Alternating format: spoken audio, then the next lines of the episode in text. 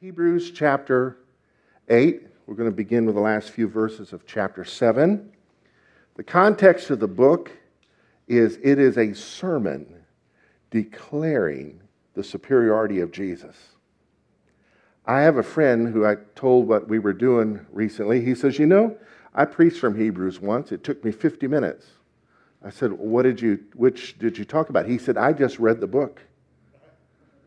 It reads like a sermon, and in 50 minutes I was done. Ooh, that'd be like drinking from a fire hose, wouldn't it? so, the context of our verse here is, is talking about Jesus as our high priest. He's superior to all the other priests before him because they died. Their ministries were temporary. They retired at the age 50, and they were corruptible. And he's an incorruptible, high priest after the order of Melchizedek, who was a priest of the Most High God, not focused on just one race of people, one ethnicity, but on the world. Christ, the priest of El Elyon, God Most High. Who knows there's no high like the Most High? Amen. Amen. The hippies really like to say that in the 70s. Verse 26 of Hebrews 7 For such a high priest was fitting for us who is holy, harmless, undefiled, separate from sinners, and has become higher than the heavens, who does not need daily, as those high priests, to offer up sacrifices for his own sins and then for the people's. For this he did once for all when he offered up himself. So our high priest was our sacrifice who's risen from the dead. No longer is there the need for the blood of bulls and goats. A lot of people are excited about red heifers right now. There's no need for that. We have Christ who's superior. Verse 28 For the law appoints as high priests men who have weakness, but the word of the oath which came after the law appoints the Son who's been perfected forever. And here's that prophetic statement, the oath. Psalm 110, verse 4. The Lord has sworn and will not relent. You are a priest forever, according to the order of Melchizedek. If you read all of Psalm 10, it is, it is messianic prophecy. And we're in there. We're called volunteers. Any volunteers in the house? But that would be another sermon, so let's move on chapter 8, verse 1. Now, this is the main point of the things we are saying. We have such a high priest who is seated at the right hand of the throne of the majesty in the heavens. It's one thing to be at the right hand of majesty, that's an honor, a position of authority, but he's seated there, he's positioned there. Awesome position. When Stephen was being stoned to death, he saw Jesus standing. What an honor to have the Messiah, who's our high priest, seated at the right hand of majesty, stand for you to cheer you home because he was about to leave this planet due to his martyrdom. Verse 2 A minister of the sanctuary and of the true tabernacle which the Lord erected, and not man. And we're just going to mention, briefly mention the, the man made tabernacle that was according to the pattern God gave him, uh, fashioned after things in heaven. For every high priest is appointed to offer both gifts and sacrifices.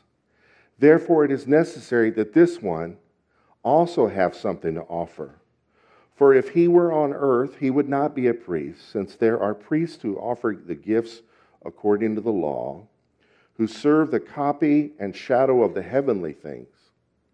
So they did not just offer blood sacrifices for sins, but they offered up offerings for praise, for worship. And Christ does that. In the midst, we saw earlier in, in this book, in the midst of the congregation, he sings praise. He worships with us.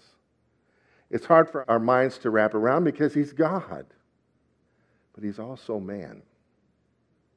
And as a high priest, he joins in with us. No longer is there a need for offering up blood sacrifices. He settled that issue once and for all. But we have all eternity to praise, do we not? For if he were on earth, verse 4, he would not be a priest, since there are priests who offer the gifts according to the law, who serve the copy and shadow of the heavenly things. Remember, Peter Pan lost his shadow? a shadow is, is a reflection of the shape of who you are. And so, this earthly tabernacle was a shadow. Uh, the earthly temple was a shadow of the heavenly. Verse 5 Who served the copy and shadow of the heavenly things, as Moses was divinely instructed when he was about to make the tabernacle. For he said, See that you make all things according to the pattern shown you on the mountain. So, this is a, a little sketch of the tabernacle. Sometimes we'll teach through it. Uh, I'd like, there's a couple traveling ministries that set it up on your property, life size. I'd love to do that for about a month and make it available to other churches. Can you imagine 30 days of teaching around a replica of the tabernacle? It points to the gospel. It's amazing. It's an outer court, an inner court, and the, the inner of the inner court, the Holy of Holies. This was a daily place of ministry relating to God through sacrifices and washings and worship. It was a seasonal thing where festivals uh, related to, and it was an annual thing, Yom Kippur, where the blood was offered before the Ark of the Covenant on the mercy seat. So while we're not talking about this today, Christ ministers for us in the heavenly tabernacle. This is just a shadow of the things to come. Verse 6 But now he, Jesus, has obtained a more excellent ministry inasmuch as he is also mediator of a better covenant, which was established on better promises. I'd like to speak to you today on the subject a better covenant on better promises. So it's built on better promises. It was predicted to come. He fulfilled it. Psalm 110 had been around for centuries, and he came and fulfilled it. He is that priesthood. But not only is it built on better promises, it provides better promises. So, my title for today is A Better Covenant with Better Promises. Can we say that together?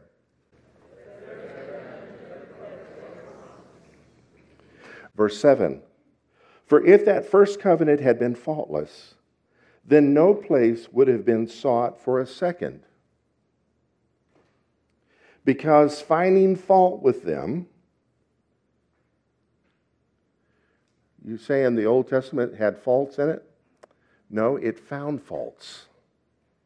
So that was the fault in the Old Covenant. Fault finding, like an x ray machine finds the fault in your body, but it doesn't do anything about it. It points you to the sacrifice. You need a sacrifice for your sins. Look at this. Any builders in the house? You build something great, it looks good, but then you got to put the level on it. You got to put the plumb line on it. You got to put the square to it. And then you'll see if your eyes have been deceiving you.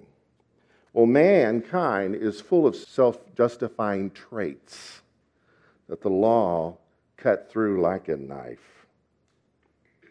Verse 8 Because finding fault with them, he says, Behold, the days are coming, says the Lord, when I will make a new covenant with the house of Israel and with the house of Judah. Not according to the covenant which I made with their fathers in the day when I took them by the hand to lead them out of the land of Egypt, because they did not continue in my covenant, and I disregarded them, says the Lord. Now look at this.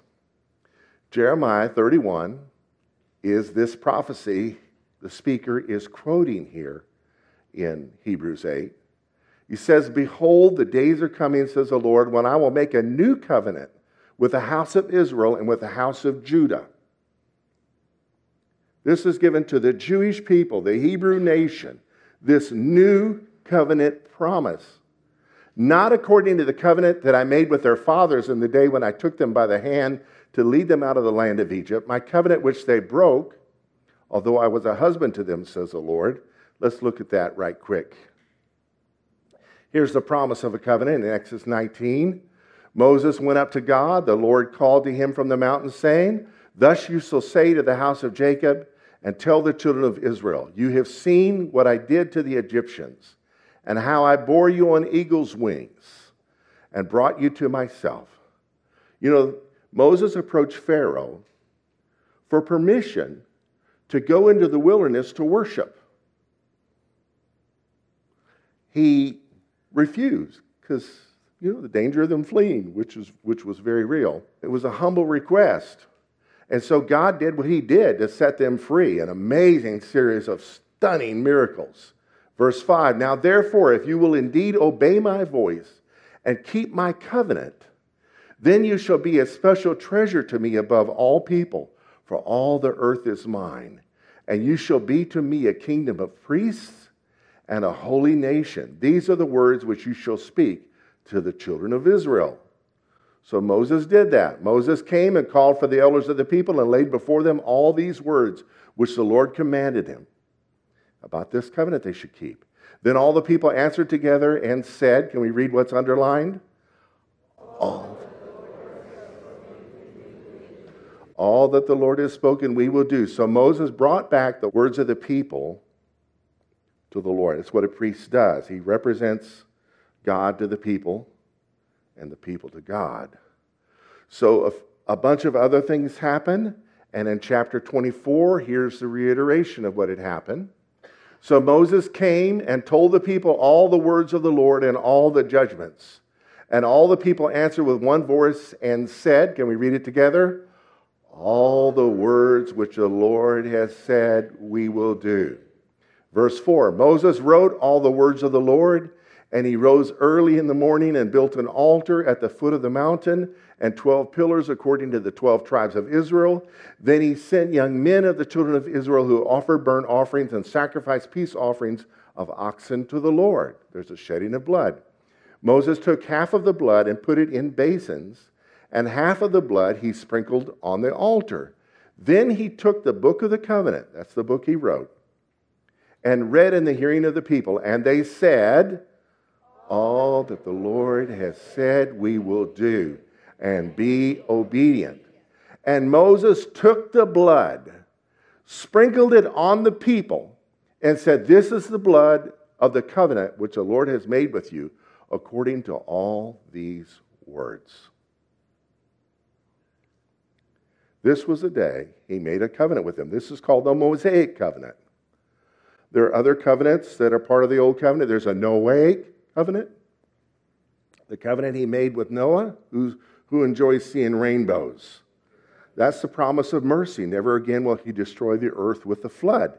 That's the bow of God facing away from the earth. One day it'll face back and it'll be fire. It's amazing how they have hijacked that symbol. They're thumbing their nose at God. It's just crazy. All right. So back to Jeremiah.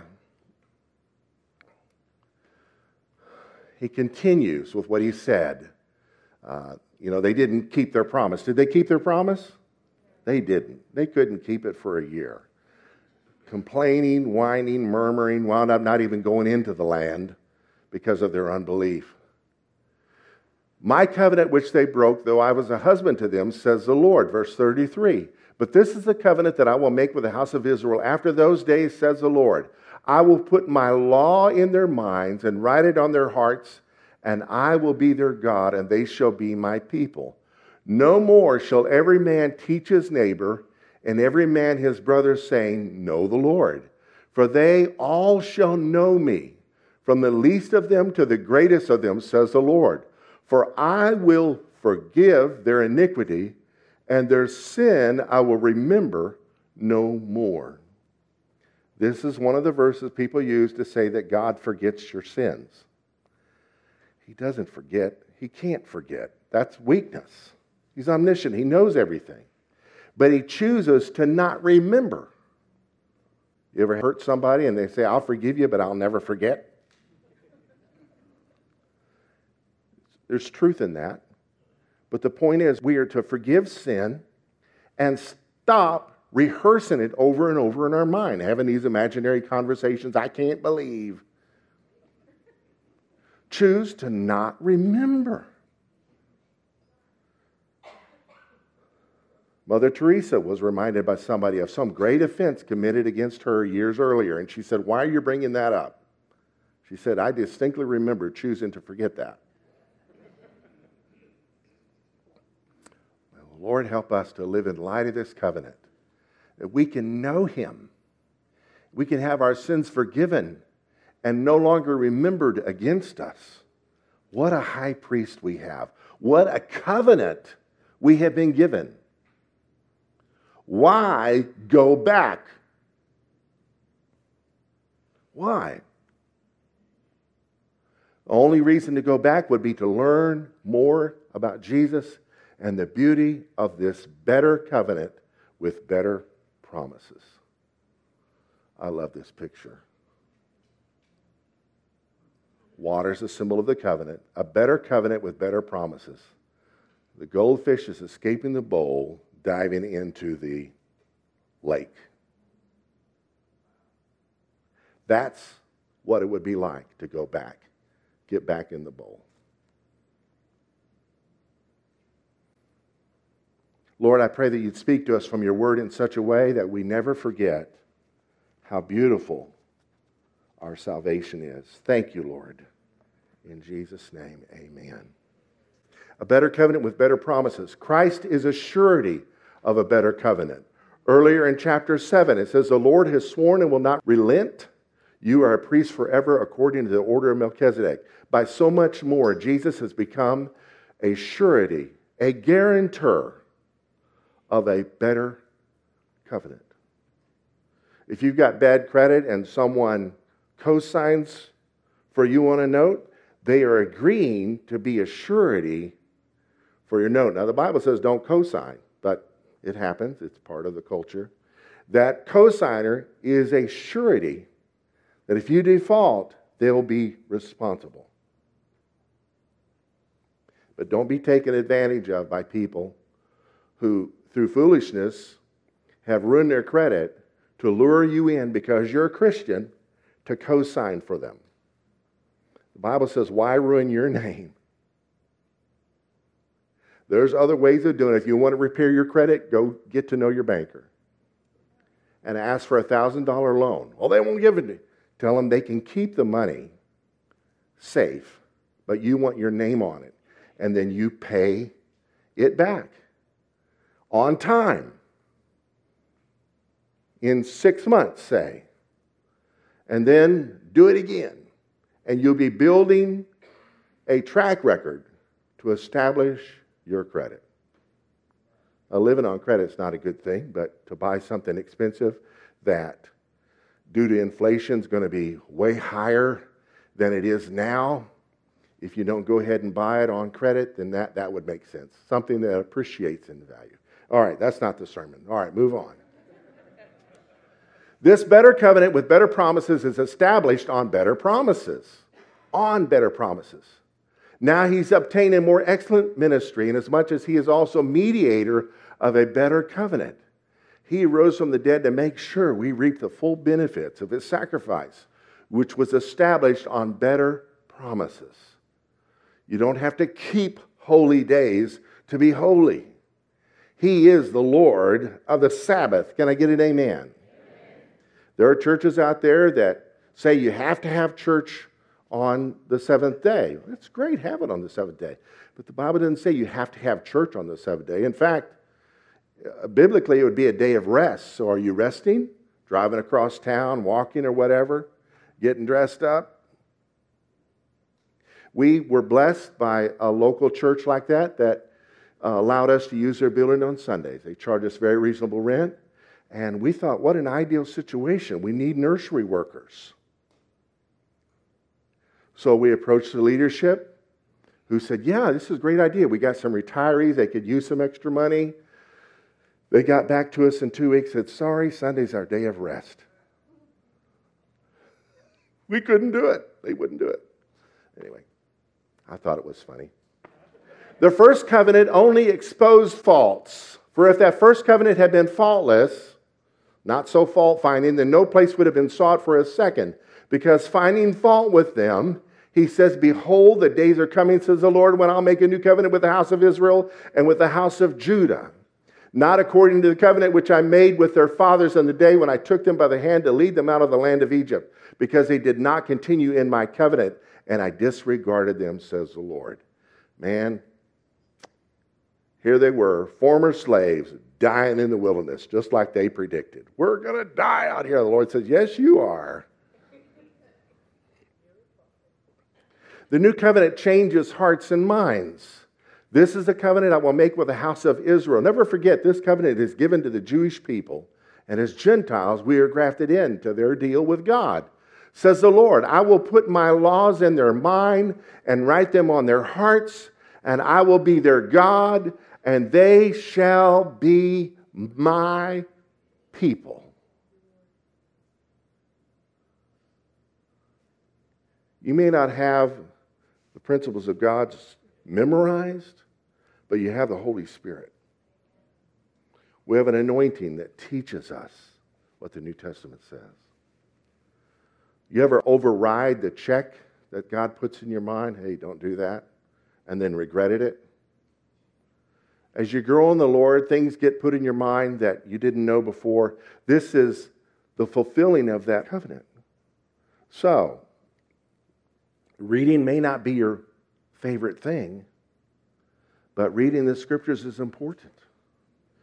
Give the Holy Spirit something to work with. This doesn't happen just by osmosis. This happens by the renewing of our minds. And there is such a thing as audio Bible. Just, I'm not saying read huge chunks. Just read a chapter. Read till something speaks to you. And stop and think about that all day. It'll change and renew your outlook. This includes knowing God personally. None of them shall teach his neighbor, and none his brother, saying, Know the Lord. For all shall know me, from the least of them to the greatest of them. We have some children in this church, they know the Lord. They don't have a baby Holy Spirit, they've got simple faith. If they want to pray for you, let them. I mean, unless we become like them, they forgive on command. Us, not so much. This better covenant with better promises fulfills our real need for God's mercy. I will be merciful to their unrighteousness. That's our traits that make us sin. And their sins and their lawless deeds, I will remember no more. Thank God for his mercy. When you run out of things to thank him for, thank him for his mercy. The new covenant will never grow old. He ends this chapter with these words in that he says a new covenant, he's made the first obsolete. Now, what is becoming obsolete and growing old is ready to vanish away. What? Yep. Three things. The temple was destroyed in 70 AD. At the death of Christ, it was 40 years that would come to pass before that place would be destroyed. He predicted its destruction. He said not one stone would be uh, touching each other. There was so much gold and silver in that place for years, even centuries. People would raid that site looking for gold and silver. Talk about tore up. Now, the first temple that was destroyed because of rebellion was built by Solomon. David was not allowed to build it because he was a man of blood, a man of war. But this big temple that Christ was pointing to was credited with being built by Herod. Talk about a man of blood. Talk about a man of dishonor. He was an Edomite. He had his Jewish wife killed. Uh, there was a saying it would be better to be a pig than a child of Herod. It was, he was bad, and the priesthood was corrupt.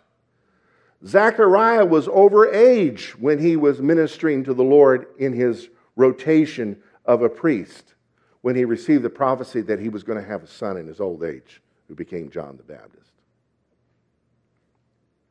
For 40 years, till the temple was destroyed, they locked the temple up every night. And in the morning, this is according to the Talmud. Yep, Jewish literature that they connect with the Torah and the Tanakh. According to the Talmud, they locked up the doors to the temple every night, and every morning they were found to be open. For 40 years. For 40 years at Yom Kippur, they had no sign that said their sacrifices were accepted, that their sins were atoned for for another year. There were two things they did. This is also in the Talmud. Two things they did that they looked at as a sign. One was the priest would reach his hand in the bag and grab one of two stones.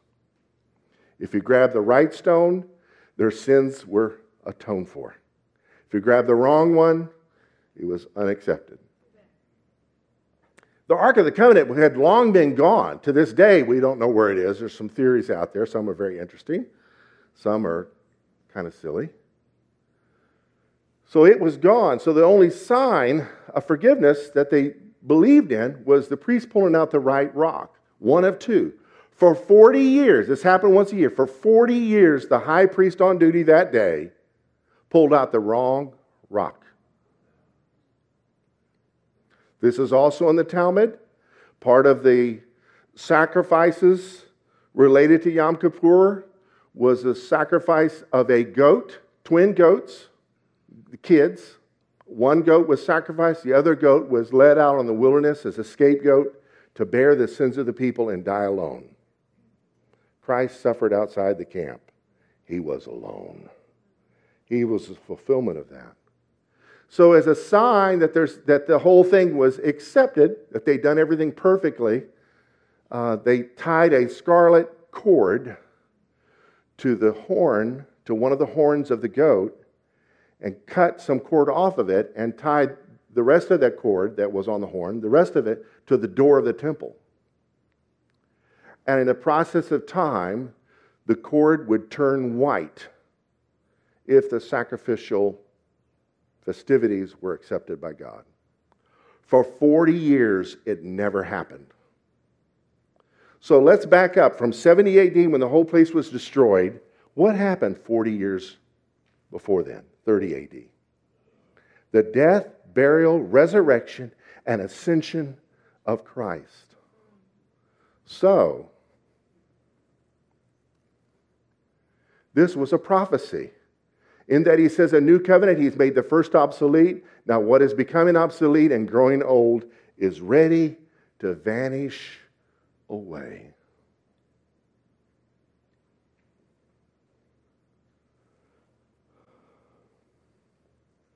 It's a new covenant with better promises. The old covenant was built on what you did. If you do this, if you do that. The new covenant is based on what Christ did. If you obey, I'll do such and such. Exodus 23 22. If you bring, if you keep, if you seek, if you vow, you better keep your vow. Better not to vow. If you disobey, there's going to be consequences. The curse of the law. The new covenant is because of him, because of what he did.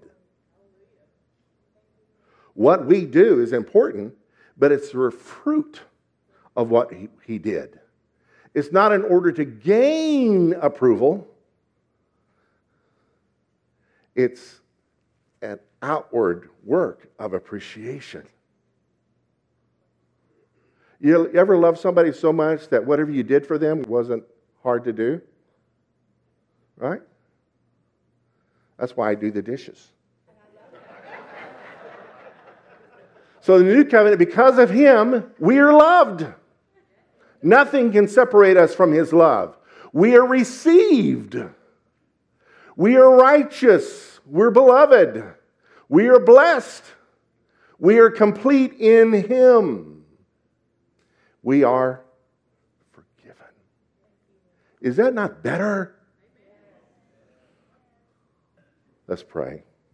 Lord, I thank you so much for the awesome gift of grace that the new covenant brings. Lord, I pray for those of us that have been ignoring your finger, your spirit, trying to write your word, your law in our hearts and our minds. Lord, I pray that we'd be more receptive to you. Thank you, Lord, for your goodness and your mercy. May we never go back to our self will ways or religion or whatever it was that we were before we were brought into the kingdom. In Jesus' name. Worthy of every song we could ever sing. Worthy of all the praise we could ever bring. Worthy of every breath we could ever breathe. We live for you.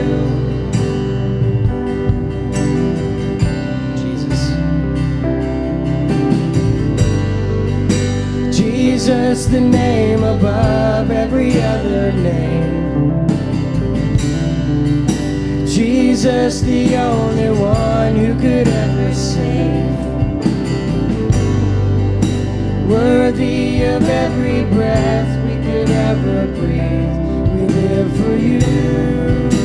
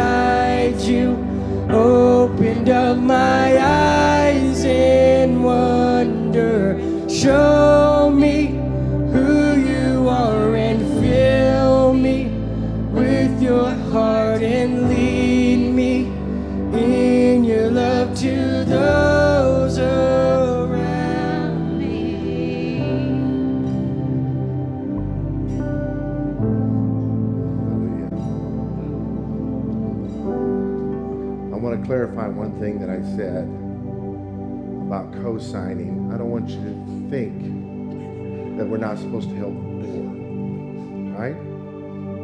Widows, orphans, disaster victims, and now in our day, abandoned mothers. This is that's a disaster. They need help.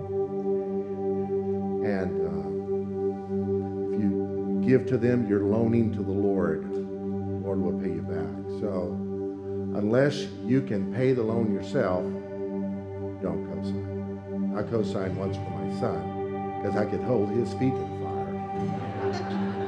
Now I think that boy's credit score is better than mine. So. Is anyone here that needs a New Testament priest to pray for you today? We're in a room full of them. We would like to pray with you about anything. Could be a decision you're facing, could be a need for provision. Maybe you got some bad news. You have to make some decisions. Maybe you need healing. If, if you need some prayer, we can pray for you right there in your seat without embarrassing you. Just raise your hand up and we'll send some people to pray for you and you'll make some new friends. Anybody here that needs prayer, just raise your hand. All right, I see two hands, three hands, four hands. Keep your hands up. All right, saints, look around. Here's four hands here. Any hands over here? Okay, keep your hand up. All right. And here, someone seated. Anyone else? Thank you so much for worshiping with us today. May the Lord bless you and keep you, cause his face to shine upon you and be gracious to you. The Lord lift up his countenance upon you and give you